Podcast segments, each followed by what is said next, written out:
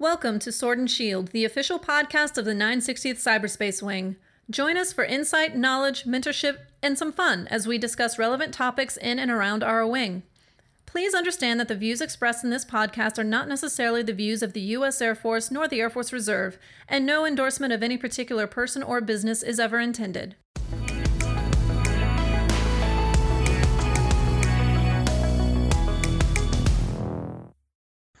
Well, welcome to another episode of Sword and Shield. I am Chief Master Sergeant Christopher Howard.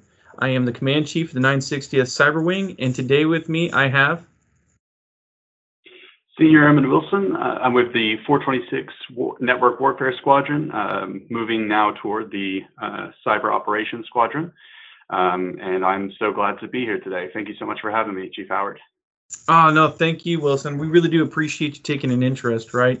Um, you know, one of the things that really struck me in our initial conversations was uh, your openness to kind of share your story. I was wondering if you can kind of share with uh, the gladiators out there um, what drove you to uh, joining the Air Force Reserve. Sure. So um, I would say that uh, the Air Force Reserve was I was very interested in uh, and uh, didn't really know exactly how to approach, but uh, the way that I ended up approaching it was um, simply going and speaking to a recruiter about basically what was possible. I knew that I was uh, interested in the cyber intel piece, and uh, my recruiter was uh, very great at his job uh, and did a lot to get me where I wanted to be. And so once I had contacted him, then the process after that was uh, it did take a little while because sometimes we're uh, limited by funding in order to send the training and everything like that. But uh, eventually, I was sent to basic training, uh, sent through my technical training, which was fairly extensive, and uh, you know came out on the other side being a part uh, of something much greater than myself. So I've really enjoyed it ever since, and the Air Force has has given me a, a whole lot in the past few years. but yes, for me, it was I, I approached it as an opportunity for change. Uh, I had already had an established career as a firefighter paramedic, and I enjoyed doing that. Uh, but the outlook uh, over 10, 20 years for that kind of job, uh, the outcomes are not exactly um, uh, favorable in some situations. And so, that being said, uh, my decision to go into the Air Force was an opportunity to kind of shift my career and go into a completely different field of cyberspace and intelligence. And ultimately, looking back on it, I'm so glad that I did that and so incredibly grateful to the Air Force for the training that they've given me uh, and ultimately the community and purpose that I've gained through this experience. Right. I mean, you know, that is a kind of a unique change going from, you know, firefighter to paramedic into cyber. Um, but I think there's a line there, right, of just that that commitment to service would you feel like do you say that you're getting that commitment to, of service by being in the uh, the Air Force Reserve at this point? Um, what where you were getting it with uh, being a firefighter and paramedic in the past? Absolutely. Um, if you look at every job I've ever done, basically one of the the common threads that you can weave throughout the whole thing is just helping people, um, some kind of service oriented job. Um, I really enjoy doing that. Uh, I really liked doing that as a paramedic and um, as a firefighter. Um, you know, I, I enjoy that piece of interacting with uh, patients or people on scene and trying to calm them down uh, and let them know that we're here to help. And now working with the Air Force, you know, it's much more, it's behind a few more layers of abstraction. You know, what we do is not exactly the thing that people envision whenever they think of um, in Air Force. Uh, however, I will say though, it's still very satisfying to me and very valuable to me to have that sense of purpose that drives me forward, knowing that what I do on just a day-to-day basis, um, even in the reserves, is uh, is making a, a big difference in, in, a macro way for a lot of people. And so, yes, I definitely still still feel that you know dedication to service. Uh, I feel like again that's the common thread through all the things I've done in the past. And throughout that, the Air Force has been a big part of, you know, helping me see something so much bigger than myself, um, bigger than a fire department, bigger than one specific community, uh, having uh, having an opportunity to have an effect um, on a much larger outcome you know, and keeping keeping the people of our country safe. So yeah, I, I definitely would say that uh, it's been a very good experience for me, and I, I still uh, value that that dedication to service that uh, you know the Air Force instills in us. Right. So you know, if we are talking to somebody that was considering making a, a, similar change, whether it's any kind of job or career field uh, outside of the military, and wanting to join the Air Force Reserve what words of advice would you give them? Things to think about, things to be, um, uh, you know, looking out for, so that they can actually uh, be successful uh, getting in the door.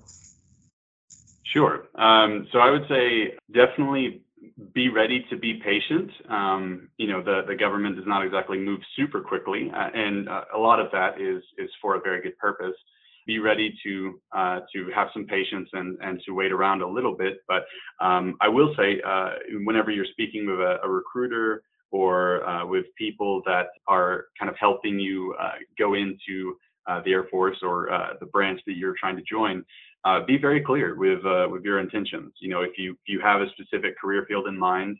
Um, let them know that. At least mine, they were very willing to to fight in order to get me what I wanted and uh, I ended up landing in, in a billet that I, I, really enjoyed and have really enjoyed.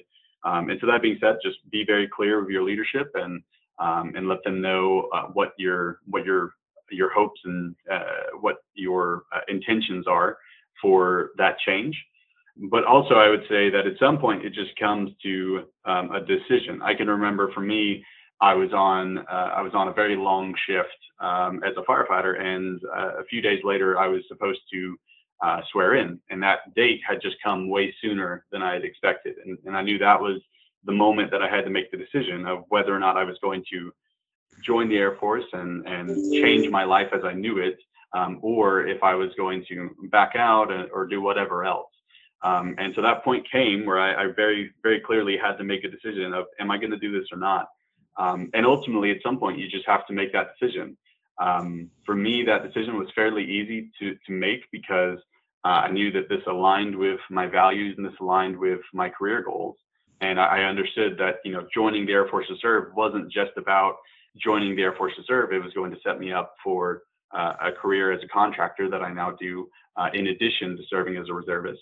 Um, and so I did have a lot of that thought out. So it was a fairly easy decision for me to make once I really considered all of the moving pieces. But yeah, whenever you do come to that point of trying to make that decision, you know, involve your family, involve the people you care about, uh, and uh, and make the decision that you know will be right for your life. And once you make that decision, trust the process. Uh, for me, it was a it was a fairly long time from whenever I swore in to whenever I was what we call operational, meaning completely trained up and ready to go it was a fairly long time, you know, just because of funding and a whole host of different issues. But ultimately, you know, I'm on the other side of it now, and I love what I do, uh, and I love serving in the way that I do. And so, again, once you do make that decision, you know, trust the process, uh, and just understand that, you know, whatever you have to go through, um, it'll be worth it if you if you really believe in what you're doing. So it'll be worth it on the other side. Okay, yeah, and some other things there, right? With uh, your particular AFSC, um, there's a it's a it's a little bit of lengthy process, and when we talk about uh, cyber AFSCs as a whole, and then that includes um, the the cyber threat analysis portion, the one ends. Uh, it takes a while to get there, right? Just to be um, operationally ready. Yeah, absolutely. Um, the training that training that they put us through is is uh, you know very intense at times, but uh, and also pretty long comparatively. Uh, but uh, it is it's so good though. Uh, I, I, look back and uh, you know even as I get thrown things in my civilian job now, you know there are all kinds of different things that um, I have to do and have to learn. Um, and looking back to my education that I got through the Air Force, you know they just prepared us so well um, not only for the jobs that jobs that we have to do, uh, you know, in the Air Force, um, but also for the, the things I do on the outside. Uh, they gave me a very good base to stand on, and especially someone with uh, virtually no cyber background, um, you know, trained me in, a in a fairly broad way um, to give me a, a, lot of the language that we use and a baseline knowledge of a whole host um, of different uh, cybersecurity uh, disciplines. And so again, super super thankful for that for that training and that process. Uh, but yes, it is it is long, and one particular school definitely uh, can be kind of intensive for some people. But um, again, uh, it's worth it. Right. Yeah. Yeah. Sometimes you're you're put through the ringer just so that uh, when you come out the back end, um, there's things that make life uh, a little bit easier because you've already kind of dealt with a certain level of stress uh, and uh, demands upon your time and uh, your cognitive thinking. Right.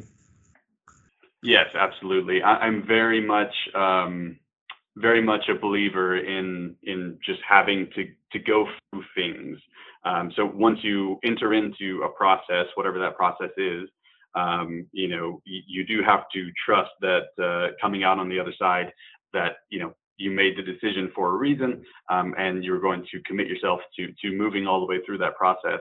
Um, so as that process, you know, happens, I'm very much a believer in in let's take a step back and look at the big picture. You know, rather than freaking out about this particular concept that I can't really understand right now. Let's take a look take a look at the big picture. What is this going to do? How is this going to help my life, my goals? How am I achieving my goals by doing this? Um, and just kind of calm yourself down with that knowledge that it's not about uh, you know just this one concept that I'm having trouble with. Um, it's about a much bigger progression that you're making uh, and that the Air Force is pulling you through um, to become that uh, that you know ready airman that is uh, that is you know ready and willing to face the challenges that uh, that you will. As you're you know moving through that process it's definitely a, a, very very hard thing to do but if you can just take a step back and look at the big picture. What is this doing? How is this helping me achieve my goals? Um, and that will be what can really bring you through um, that ringer as you were calling it. Okay so going through the whole training process right? So let's include basic training and tech school and then even upgrade training. What is the the thing that surprised you the most uh, about that whole process?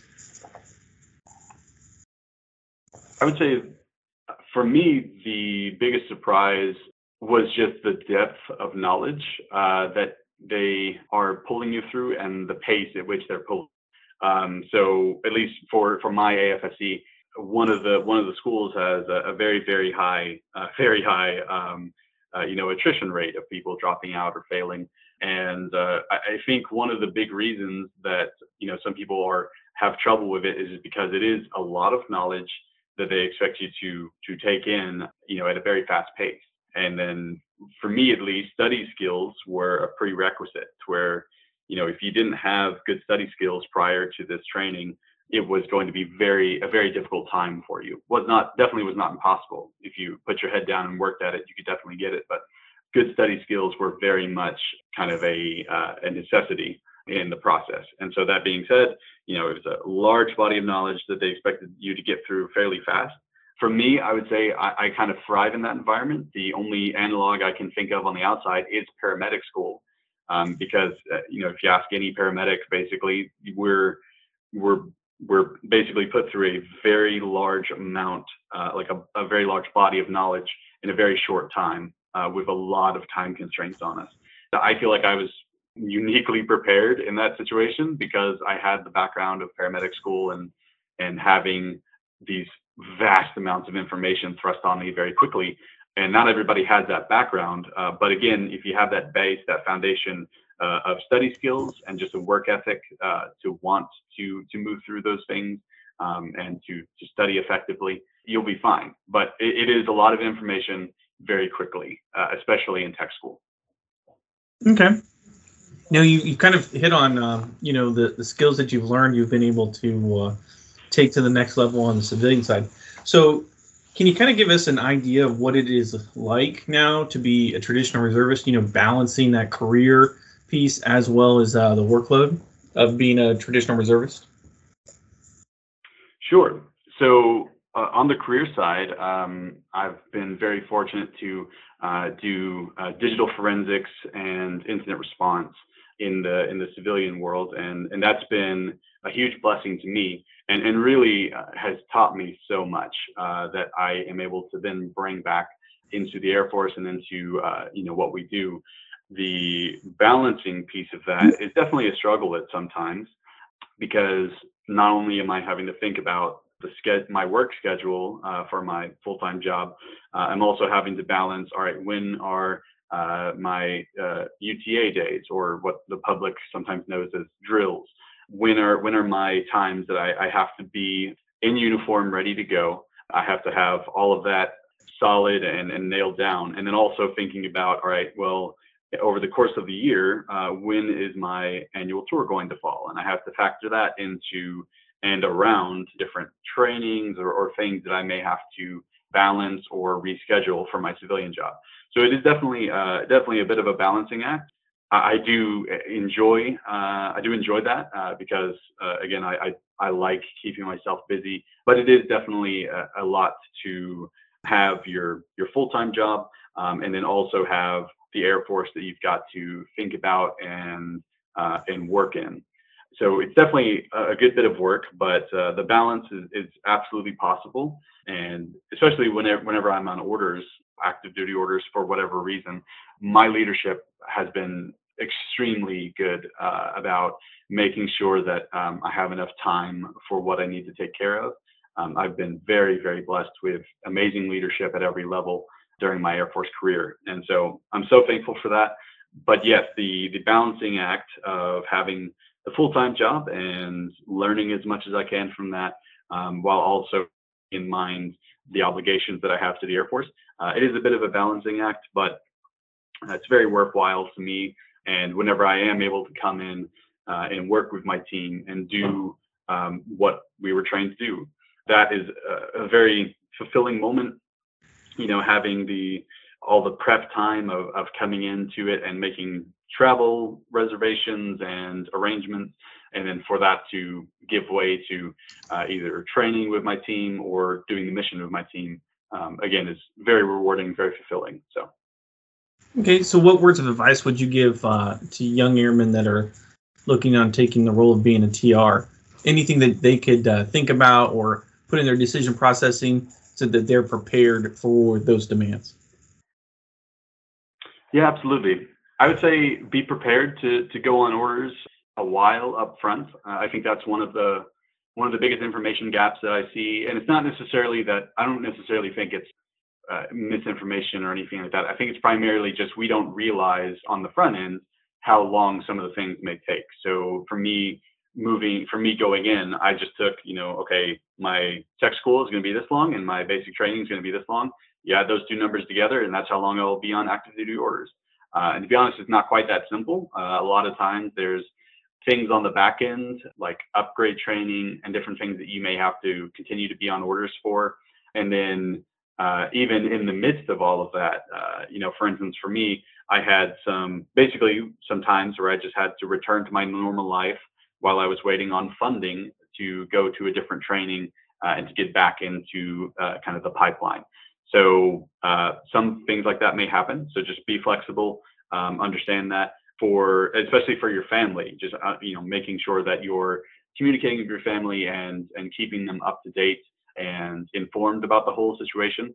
Uh, but yeah, so I'd say just be ready to go on active duty orders for a fairly long time whenever you initially get in, and then whenever that you know, whenever that kind of intense part of active duty orders, either either constantly or for a long period of time, is over, and you get to transition to being an actual TR. Once you get to that place, everything's a lot easier to manage.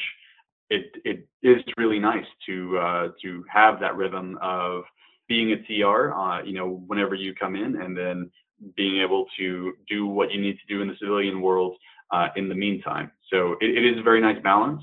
Uh, again, it, it, takes a while to get to there, but so I, I, would just say, you know, be prepared to, to go on active duty orders for a fairly long stint uh, in on the front end. Um, but just again, understand that that process uh, does have a, a, a, termination point where you will become a TR and you will get to um, do that for a while, and then you know eventually uh, if you get deployed or activated for some other reason, have those things in mind whenever you're making plans, especially education plans. It's definitely not impossible to do education while you're a TR and while you're on and off of active duty orders.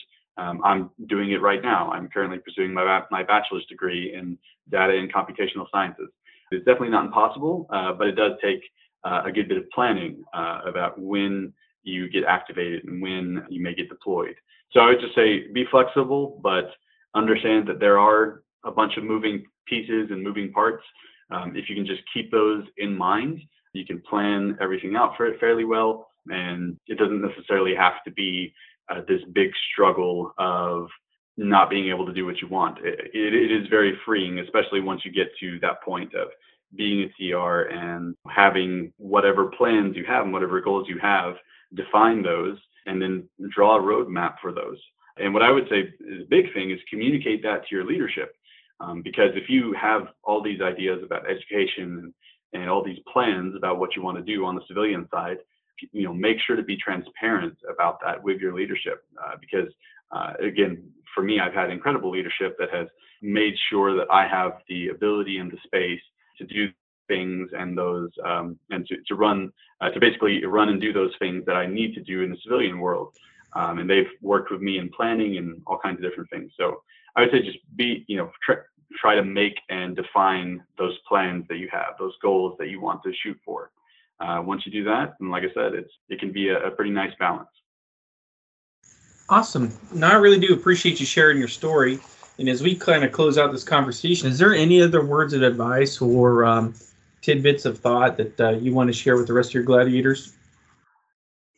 Sure. Um, again, I would say you know define define the goals that you want uh, and and then shoot for those. Uh, for me, one of those was starting a business, and uh, right now I've I've been running one for about three years now, and uh, it's it's a great time. I really like it, uh, and it has been um, a really um, amazing experience to do that. Um, so again, define those goals that you have, um, and then and then shoot for those. Go for those. Uh, communicate with your leadership. Uh, you know what what your goals are, what what your intentions are, um, and uh, trust the process. That would be my biggest thing because you know doing all of these things and and have, maintaining all of this training um, can seem overwhelming at times. But uh, again, pull back the lens, try to see the big picture, and uh, understand that you know all of this is going to a destination, uh, and uh, that what you're doing right now, uh, no matter how difficult or um, difficult or time consuming, uh, it is all working toward that goal. So again, keep those things in mind um, and uh, don't get discouraged. You know, trust the process. That'd be my words of advice. Awesome. Thanks again for taking the time today to talk to us, Senior Wilson. Really do appreciate your candor uh, and sharing your story. So uh, it's appreciated.